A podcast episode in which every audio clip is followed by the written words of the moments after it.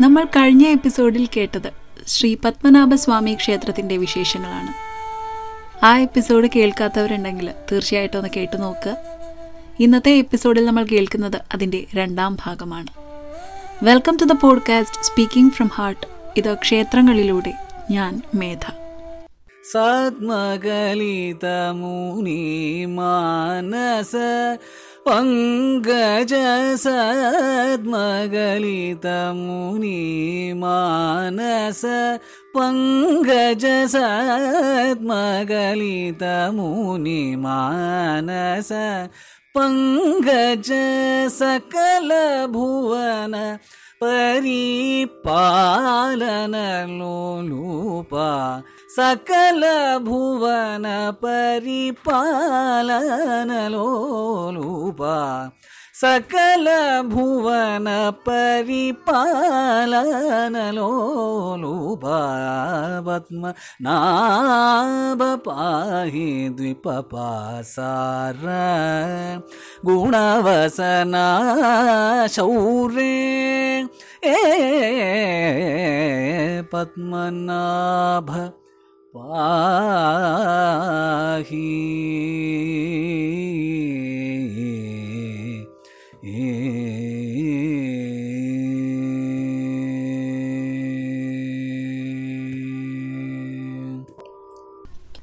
കഴിഞ്ഞ എപ്പിസോഡിൽ പറഞ്ഞു നിർത്തിയത് പത്മനാഭസ്വാമിയോടൊപ്പം തന്നെ തുല്യ പ്രാധാന്യത്തോടെ പ്രതിഷ്ഠയുള്ള ശ്രീ യോഗ നരസിംഹമൂർത്തിയും തിരുവമ്പാടി ശ്രീകൃഷ്ണനെ കുറിച്ചുമാണ്.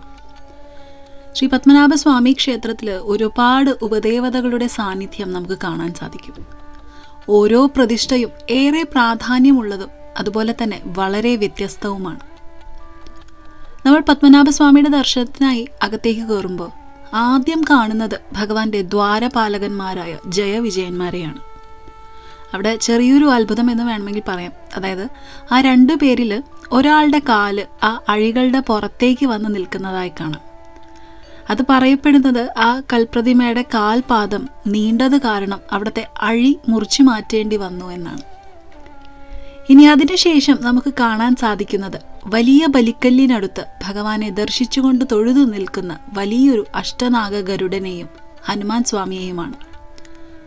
അവിടെ നിന്നുകൊണ്ട് നമ്മൾ മുകളിലേക്ക് നോക്കുകയാണെങ്കിൽ ഇരുവശത്തായി ലക്ഷ്മിയും അതിന് ഒത്ത നടുവിൽ വളരെ ഉത്തമമായി ആലേഖനം ചെയ്ത ഒരു ശ്രീചക്രം കാണാൻ സാധിക്കും. ഇവിടെ കാണുന്ന ഈ ഒരു ഹനുമാൻ സ്വാമിയുമായിട്ട് റിലേറ്റ് ചെയ്യുന്ന ഒരു കഥയുണ്ട്. ഒരുപാട് വർഷങ്ങൾക്ക് മുൻപ് ആയിരത്തി തൊള്ളായിരത്തി മുപ്പത്തി നാലിൽ ക്ഷേത്രത്തിൽ വലിയൊരു അഗ്നിബാധ ഉണ്ടായത്രേ. നാലമ്പലത്തിന് പുറത്ത് തിരുവമ്പാടി നടയിലേക്ക് പോകുന്ന ആ ഒരു കൽപ്പാത്തയുണ്ടല്ലോ. അവിടെ പണ്ട് ഓലയായിരുന്നു മേഞ്ഞിരുന്നത്. ആരുടെക്കെയോ അശ്രദ്ധ മൂലം അവിടെ തീ വെട്ടി ചാരി വെക്കുകയും അങ്ങനെ അതിൽ നിന്നും ചുറ്റിലും തീ പിടിക്കുകയുണ്ടായി. അതുപോലെ വിളക്ക് മാടങ്ങൾ അതൊക്കെ മരമാണല്ലോ അപ്പോൾ അതിലേക്കും അകത്തേക്കും ഒക്കെ ഇങ്ങനെ തീ പടർന്നുകൊണ്ടിരിക്കുകയാണ്. അതിനിടയിൽ ജാതി മതഭേദമന്യ ആളുകളൊക്കെ ക്ഷേത്രത്തിനുള്ളിലേക്ക് കയറുന്നുണ്ട്. തീ അണയ്ക്കാനായിട്ട് ശ്രമിക്കുന്നുണ്ട്. അപ്പോഴേക്കും ആരൊക്കെയോ രാജകൊട്ടാരത്തിൽ അറിയിച്ച പാടെ മഹാരാജാവും മഹാറാണിയും ഒക്കെ ക്ഷേത്രത്തിലെത്തി. മഹാരാജാവാകട്ടെ നേരെ ക്ഷേത്രത്തിലെ ഭദ്രദീപപുരയിൽ അവിടെയാണ് ശ്രീചക്ര പൂജയൊക്കെ നടക്കുക. നേരെ ഭദ്രദീപപുരയിലിരുന്ന് കണ്ണുകൾ അരച്ചിങ്ങനെ പ്രാർത്ഥിക്കുകയാണ്. അഗ്നിശമന പ്രാർത്ഥനയായിരുന്നു എന്നാണ് പറയപ്പെടുന്നത്. അങ്ങനെ ഈ സമയം കുറേ പേരൊക്കെ നരസിംഹമൂർത്തിയുടെ വിഗ്രഹം രക്ഷിക്കാൻ ശ്രമിക്കണു ചിലർ മറ്റ് വിഗ്രഹങ്ങളും വാഹനങ്ങളും ഒക്കെ രക്ഷിക്കാൻ ശ്രമിക്കണു അതുപോലെ ചെറുചുറ്റിലേക്ക് പോവാണ് കുറച്ച് പേര്. മൂലവിഗ്രഹം ഒന്നും ചെയ്യാൻ സാധിക്കില്ല. പക്ഷേ അഭിഷേക വിഗ്രഹവും ഉത്സവ വിഗ്രഹവും ഒക്കെ ഉണ്ടല്ലോ.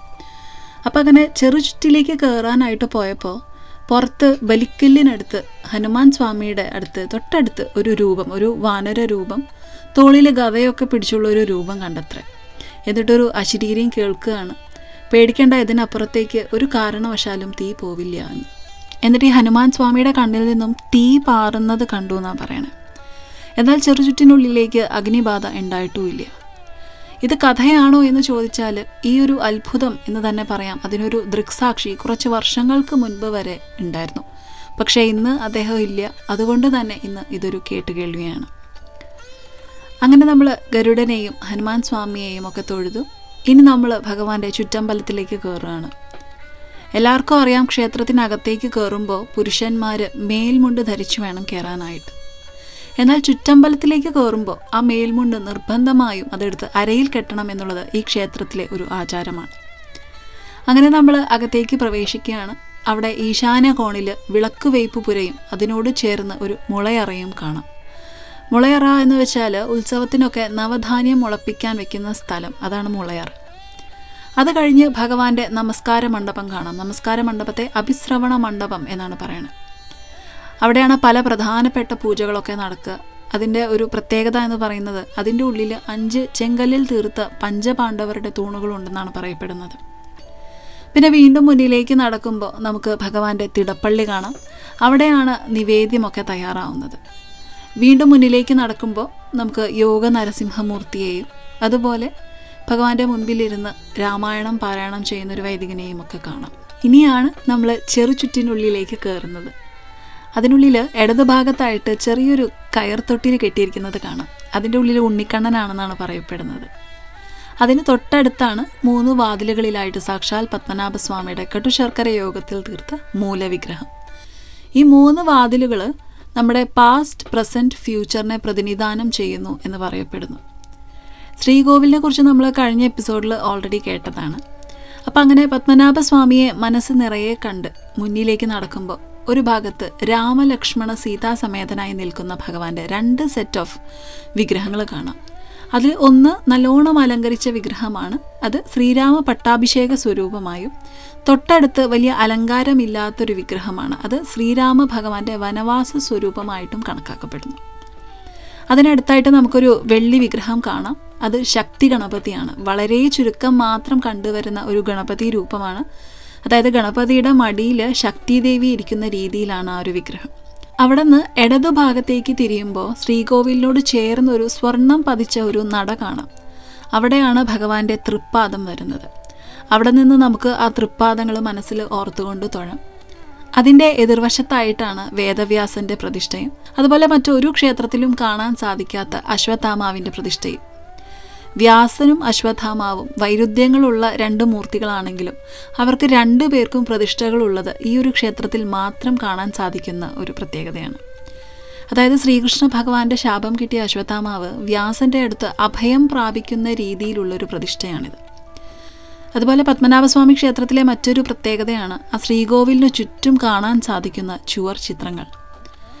ചാലയിൽ കാളഹാസ്തി എന്ന ചിത്രകാരൻ വരച്ച അതിമനോഹരമായ ശ്രീ പത്മനാഭസ്വാമിയുടെ അനന്തശയനത്തിലുള്ള ഒരു ചുവർ ചിത്രം നമുക്ക് അവിടെ കാണാൻ സാധിക്കും. പത്മനാഭസ്വാമിയോടൊപ്പം തന്നെ സനകാദി മുനിമാരും സപ്ത ഋഷികളും ദേവീദേവന്മാരും സൂര്യചന്ദ്രന്മാർ ഉൾപ്പെടെയുള്ള വലിയൊരു ചുവർ ചിത്രം. അതുപോലെ സരസ്വതി രാജരാജേശ്വരി മഹാലക്ഷ്മി അശ്വാരുട പാർവതി ദക്ഷിണാമൂർത്തി ശ്രീകൃഷ്ണൻ ശാസ്താവ് അങ്ങനെ ഒരുപാട് ഭംഗിയുള്ള ചുവർ ചിത്രങ്ങളാൽ മനോഹരമാണ് ശ്രീകോവിലിന്റെ ചുറ്റും. അതുപോലെ ശ്രീകോവിലിനും മുകളിലുമൊക്കെ നമ്മുടെ ദൃഷ്ടിക്ക് അപ്പുറത്താണ് മനോഹരമായ ചുവർ ചിത്രങ്ങൾ ഉണ്ടെന്നാണ് പറയപ്പെടുന്നത്. അങ്ങനെ അതൊക്കെ കണ്ട് നാലമ്പലത്തിന് പുറത്തേക്ക് ഇറങ്ങാം.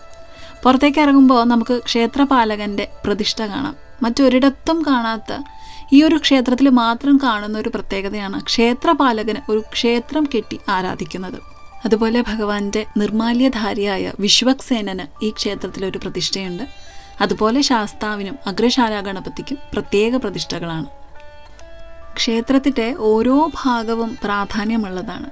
അതിൽ ഉൾപ്പെടുന്നതാണ് ഭദ്രദീപപുരയും തേവാരപ്പുരയും. സംഖ്യാശാസ്ത്രം അനുസരിച്ച് പണി കഴിപ്പിച്ച ശിവേലിപുരയും ആയിരങ്കൽ മണ്ഡപവും കുലശേഖര മണ്ഡപവും ഒക്കെ. മുന്നൂറ്റി അറുപത്തഞ്ചേക്കാൾ കൽത്തൂണുകളാണ് ശിവേലിപ്പുരയ്ക്ക്. ഓരോ തൂണിലും ശില്പങ്ങൾ കൊത്തിവെച്ചിരിക്കുന്നത് നമുക്ക് കാണാൻ സാധിക്കും. ഈ തൂണുകൾ ഒരു വർഷത്തിലെ ഓരോ ദിവസത്തെയുമാണ് പ്രതിനിധാനം ചെയ്യുന്നത്. അതുപോലെ നമുക്ക് ഈ ക്ഷേത്രത്തിൽ കാണാൻ പറ്റുന്ന ഒരു കാര്യമുണ്ട്. ക്ഷേത്രത്തിന്റെ കിഴക്ക് വശത്തെ കവാടത്തിലൂടെയാണ് മഹാരാജാവ് തിരുമനസ് എല്ലാ ദിവസവും ഭഗവാന്റെ ദർശനത്തിനായിട്ട് വരുന്നത്. ചെമ്പകത്ത് മൂട്ട് നട എന്നാണ് ഇതിനെ പറയാം. ക്ഷേത്രത്തിലെ മറ്റ് ഇടനാഴികളിൽ നിന്നും ഈ ഒരു ഇടനാഴി വളരെ വ്യത്യസ്തമാണ്. ഇതിന്റെ തൂണുകൾക്കൊന്നും അങ്ങനെ അലങ്കാരമൊന്നുമില്ല അധികം ശില്പകലയോ അതൊന്നും ഇല്ലാത്തൊരു ഇടനാഴിയാണ്. അത് രാജകുടുംബത്തിന്റെ ആ ഒരു ഭഗവാനോടുള്ള ദാസത്വത്തെയാണ് എടുത്തു കാണിക്കുന്നത്. ക്ഷേത്രത്തിന്റെ വടക്ക് വശത്തെ കവാടത്തിലൂടെയാണ് തമ്പുരാട്ടിമാർ ക്ഷേത്ര ദർശനത്തിന് വരുന്നത്. ആ കവാടം ശ്രീപാദം എന്നറിയപ്പെടുന്നു. അതുപോലെ പ്രസിദ്ധമാണ് ക്ഷേത്രക്കുളമായ പത്മതീർത്ഥവും മിത്രാനന്ദപുരം തീർത്ഥവും. പത്മനാഭസ്വാമി ക്ഷേത്രത്തോട് തന്നെ ചേർന്ന് നിൽക്കുന്നതാണ് അനന്തൻകാട് നാഗരാജ ക്ഷേത്രം. വില്ലുമംഗലം സ്വാമിയാർക്ക് പത്മനാഭസ്വാമിയുടെ ദർശനം ലഭിച്ചത് ഈ ക്ഷേത്രം ഇരിക്കുന്ന സ്ഥാനത്തായിരുന്നു എന്ന് പറയപ്പെടുന്നു. പത്മനാഭസ്വാമി ക്ഷേത്രത്തിന്റെ ഒരുപാട് പ്രത്യേകതകൾ നമ്മൾ ഓൾറെഡി കേട്ടു. എന്നാൽ ഭഗവാന്റെ ആറാട്ട് പുറപ്പാടിനെക്കുറിച്ച് ഇവിടെ പറയാതിരിക്കാൻ വയ്യ. ക്ഷേത്രത്തിൽ നിന്നും ശംഖുമുഖത്തേക്കുള്ള ആ ആറാട്ട് എഴുന്നള്ളിപ്പ് കാണാൻ തന്നെ ജനലക്ഷങ്ങളാണ്. തിരുവനന്തപുരം അന്താരാഷ്ട്ര വിമാനത്താവളത്തിന്റെ റൺവേയിലൂടെയാണ് ഈ ഒരു പ്രൊസഷൻ കടന്നു പോവുക ജനങ്ങൾക്ക് വേണ്ടി ഒരു വിമാനത്താവളം വേണം എന്നത് മഹാരാജാവിന്റെ വലിയൊരു ആഗ്രഹമായിരുന്നു. എന്നാൽ ഒരേ ഒരു കണ്ടീഷനേ ഉണ്ടായിരുന്നുള്ളൂ. മുന്നൂറ്റി അറുപത്തിമൂന്ന് ദിവസവും എയർപോർട്ട് ജനങ്ങൾക്കും വർഷത്തിൽ രണ്ട് ദിവസം അത് പത്മനാഭസ്വാമിക്ക് മാത്രമായിരിക്കണം എന്നുള്ളത്. അതുകൊണ്ട് ഇന്നും ഈ രണ്ട് ദിവസം അതായത് രണ്ട് ഉത്സവങ്ങളുടെയും ആറാട്ട് ദിവസം ഈ ഒരു പ്രൊസഷൻ അതിലൂടെ കടന്നുപോയി തിരികെ വരുന്നത് വരെ ആ റൺവേ ക്ലോസ്ഡ് ആയിരിക്കും എന്നുള്ളതാണ്. ആ ടൈമിൽ ഫ്ലൈറ്റുകളെല്ലാം റീസ്കെഡ്യൂൾ ചെയ്യും ഇന്റർനാഷണൽ ഫ്ലൈറ്റുകൾ ഉൾപ്പെടെ. ആ സമയം airport is closed for the aviation traffic എന്നത് വലിയൊരു അത്ഭുതമാണ്. ഭക്തരെ സംബന്ധിച്ചിടത്തോളം ഇതൊരു പ്രൗഡ് മൊമെന്റുമാണ് ലോകത്തിലെ തന്നെ മറ്റൊരു ക്ഷേത്രത്തിലും ഇല്ലാത്ത ഒരു പ്രത്യേകതയാണ് നമുക്കിവിടെ കാണാൻ സാധിക്കുന്നത്. അതുപോലെ ചിങ്ങമാസത്തിലെ തിരുവോണ നാളിൽ പത്മനാഭസ്വാമിക്ക് ഓണവില്ല അഥവാ പള്ളിവില്ല് സമർപ്പിക്കുന്ന ഒരു ആചാരമുണ്ട്. ഓണവില്ലിന് പിന്നിൽ ഒരു ഐതിഹ്യമുണ്ട്. അതായത് മഹാബലി വാമനാവതാരത്തിൽ വന്ന ഭഗവാനോട് ഭഗവാന്റെ വിശ്വരൂപം കാണണം എന്നൊരു ആഗ്രഹം പ്രകടിപ്പിക്കുകയാണ്. അങ്ങനെ ഭഗവാൻ തന്റെ വിശ്വരൂപം മഹാബലിക്ക് കാണിച്ചു തരികയാണ്. അപ്പോൾ മഹാബലിക്ക് തോന്നി ഭഗവാൻ ഇനിയും അവതാരങ്ങൾ എടുക്കും എന്നും. അതെല്ലാം തനിക്ക് കാണാനായിട്ട് ഒരു ആഗ്രഹവും പ്രകടിപ്പിക്കുകയാണ്. അങ്ങനെ ഭഗവാൻ വിശ്വകർമാവിനെ പ്രത്യക്ഷപ്പെടുത്തി മഹാബലിയുടെ ഈ ഒരു ആഗ്രഹം അറിയിക്കുകയാണ്. അതിനെ തുടർന്ന് വിശ്വകർമാവ് ഭഗവാന്റെ എല്ലാ അവതാരങ്ങളും ചിത്രങ്ങളായി വരച്ച് വിഷ്ണു സന്നിധിയിൽ സമർപ്പിക്കാം എന്ന് വാക്ക് നൽകുകയാണ്. അപ്പോൾ അത് കാണാനായിട്ട് മഹാബലി എല്ലാ വർഷവും വരും എന്ന സങ്കല്പത്തിലാണ് ഈ ഒരു ഓണവില്ല് സമർപ്പണം എന്ന ആചാരം. അപ്പോൾ ഈ ഒരു ഐതിഹ്യത്തെ പിന്തുടർന്ന് ഇന്നും വിശ്വകർമ്മ കുടുംബ പാരമ്പര്യത്തിലുള്ള കരമനയിലുള്ള ഓണവില്ല് കുടുംബത്തിനാണ് ഈ ഒരു ഓണവില്ല് സമർപ്പിക്കാനുള്ള ഏക അവകാശം. വളരെ ചിട്ടയോടും വ്രതം നോറ്റുമൊക്കെയാണ് ഈ ഓണവില്ല് തയ്യാറാക്കുന്നത്. ഇതോടനുബന്ധിച്ച് ചെറിയൊരു കഥയുണ്ട്. കുറച്ച് വർഷങ്ങൾക്ക് മുൻപ് ഒരിക്കൽ ക്ഷേത്രാധികാരികൾ രാജകുടുംബാംഗങ്ങളല്ല ക്ഷേത്രത്തിലൊരു കമ്മിറ്റി ഫോം ചെയ്തിട്ടുണ്ടായിരുന്നു അത്രേ. അവർ ഈ ഓണവില്ല് സമർപ്പിക്കുന്നവരോട് സാധാരണ ഉണ്ടാക്കുന്നതിനേക്കാളും കുറച്ച് കൂടുതൽ ഓണവില്ല് ആ വർഷം ഉണ്ടാക്കണം എന്ന് ആവശ്യപ്പെടുകയാണ്. അപ്പോൾ ഈ ഓരോ ഓണവില്ലും അവർ കൈകൊണ്ട് വരച്ചെടുക്കുന്നതായതുകൊണ്ട് തന്നെ സാധാരണ ചെയ്യുന്നതിനേക്കാൾ കൂടുതൽ ചെയ്യാൻ ബുദ്ധിമുട്ടാണ് എന്ന് അറിയിക്കുകയുണ്ടായി അങ്ങനെ അവരെ അതിൽ നിന്ന് ഒഴിവാക്കി ആ കമ്മിറ്റി പുറത്ത് കോൺട്രാക്റ്റ് കൊടുക്കാനുണ്ടായത് എന്നാൽ ഈ ഓണവില്ല് കുടുംബത്തിന്റെ ഉപജീവനം തന്നെ ഈ ഓണവില്ലായിരുന്നു.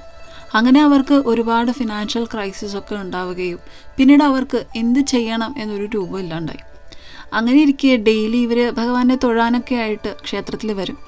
അങ്ങനെ ഒരു ദിവസം ആ കുടുംബത്തിലെ ഇപ്പോഴത്തെ മൂത്തയാൾ അദ്ദേഹം ക്ഷേത്രത്തിൽ പടിഞ്ഞാറേ ശിവേലിപുരയിൽ ആകെ സങ്കടപ്പെട്ട് വിഷമിച്ചിരിക്കുകയായിരുന്നു. അപ്പോൾ അവിടെ തന്നെ കുറച്ച് പ്രായമായ ഒരാൾ ഇരിക്കുന്നുണ്ടായിരുന്നു. അപ്പോൾ അദ്ദേഹം ചോദിച്ചു എന്ത് പറ്റി? എന്തിനാണ് ഇങ്ങനെ സങ്കടപ്പെട്ടിരിക്കുന്നത്? എന്നൊക്കെ.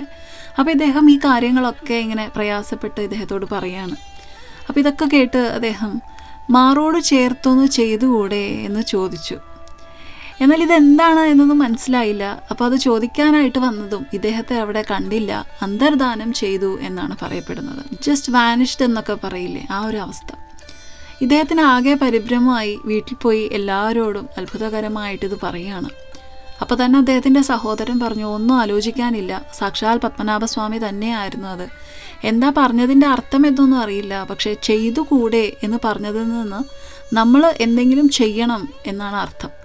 നമുക്ക് ചെയ്യാൻ ആകെ അറിയാവുന്നത് ഓണവില്ലാണ്. ക്ഷേത്രത്തിന് വേണ്ടിയല്ല അതിൽ നിന്നും വ്യത്യസ്തമായി ഒരു ഓണവില്ല് നിർമ്മിക്കണം എന്ന് പറഞ്ഞ് ഏതൊക്കെയോ അളവൊക്കെ എടുത്ത് അവർ ചെറിയൊരു ഓണവില്ല് വരച്ചുണ്ടാക്കി. ആദ്യത്തെ ഓണവില്ല് ഭഗവാന് സമർപ്പിക്കുകയും ചെയ്തു. അത്ഭുതം എന്ന് തന്നെ പറയാം ആ വലിയ ഓണവില്ലിന്റെ സെന്റർ പോർഷൻ അതാണല്ലോ വില്ലിന്റെ മാറ് എന്ന് പറയുന്നത്.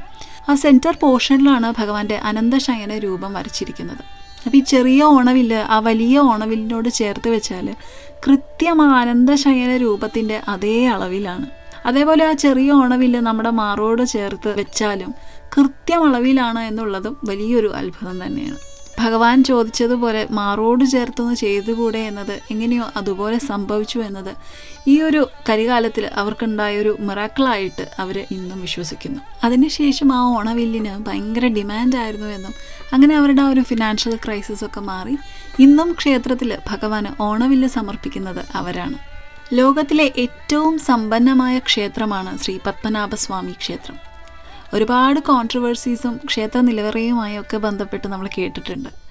അതുപോലെ കോടതി ഇടപെട്ട് നിലവറകൾ തുറന്നതുമൊക്കെ നമുക്കറിയാം. അതിലേക്കൊന്നും നമ്മൾ പോകുന്നില്ല.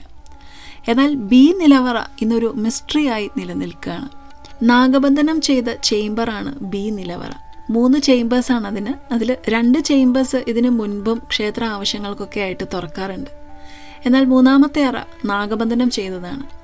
കോടതി ഉത്തരവിനെ തുടർന്ന് അത് തുറക്കാൻ ശ്രമിച്ചിട്ടും പറ്റാതെ തിരികെ മടങ്ങിയെന്നും ആ റെയിൽ ചെവി വെച്ച് നോക്കിയപ്പോൾ ഭയം തോന്നുന്ന രീതിയിൽ കടൽ ശക്തിയായി ഇങ്ങനെ തിരയടിക്കുന്നത് കേട്ടു എന്നാണ് പറയപ്പെടുന്നത്.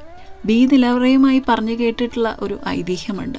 അതായത് ദ്വാപര യുഗത്തിൽ ബലരാമൻ ഭാരതവർഷം മുഴുവൻ പ്രദക്ഷിണമായി സഞ്ചരിച്ച് തീർത്ഥസ്നാനം ചെയ്തതായി ഭാഗവത പുരാണത്തിൽ പറയുന്നുണ്ട്. കന്യാകുമാരിയിൽ നിന്നും പുറപ്പെട്ട് വിഷ്ണു സാന്നിധ്യമുള്ള തിരുവനന്തപുരത്ത് വന്ന് പത്മതീർത്ഥത്തിൽ സ്നാനം ചെയ്ത് പശുക്കളെ ദാനം ചെയ്തു എന്നാണ് പുരാണം വിവരിക്കുന്നത്.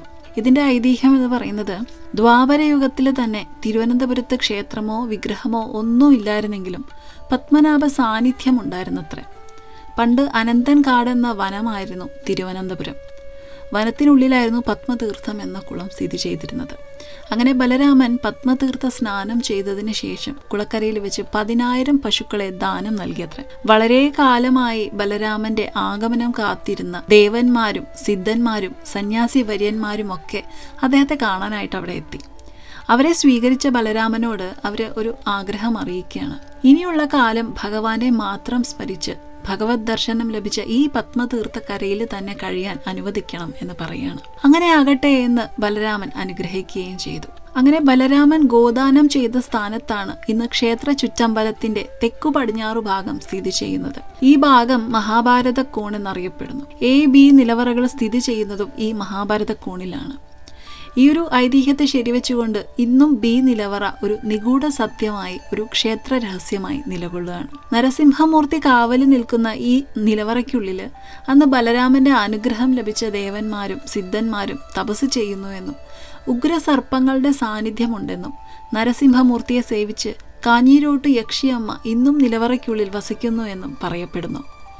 രണ്ടായിരത്തി പതിനൊന്നിൽ നടന്ന അഷ്ടമംഗല ദേവപ്രശ്നത്തിൽ ബി നിലവറ ഒരു കാരണവശാലും തുറക്കരുത് എന്നും അത് പത്മനാഭസ്വാമിയുടെ ഉഗ്രകോപം ക്ഷണിച്ചു വരുത്തും എന്ന മുന്നറിയിപ്പും നൽകി.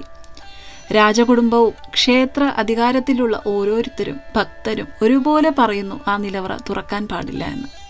എന്താണ് ആ നിലവറയ്ക്കുള്ളിലെന്നത്? ഒരു ക്ഷേത്ര രഹസ്യമായി തന്നെ ഇരിക്കട്ടെ. നമ്മൾ കാണേണ്ടതും കേൾക്കേണ്ടതും അറിയേണ്ടതും സാക്ഷാൽ പത്മനാഭസ്വാമിയെ മാത്രമാണ്. മറ്റൊരു ക്ഷേത്ര വിശേഷവുമായി കേൾക്കുന്നതുവരെ always stay happy and stay blessed നിങ്ങൾ കേൾക്കുന്നത് സ്പീക്കിംഗ് ഫ്രം ഹാർട്ട് പോഡ്കാസ്റ്റ് ഇത് ക്ഷേത്രങ്ങളിലൂടെ. And this is Medha signing off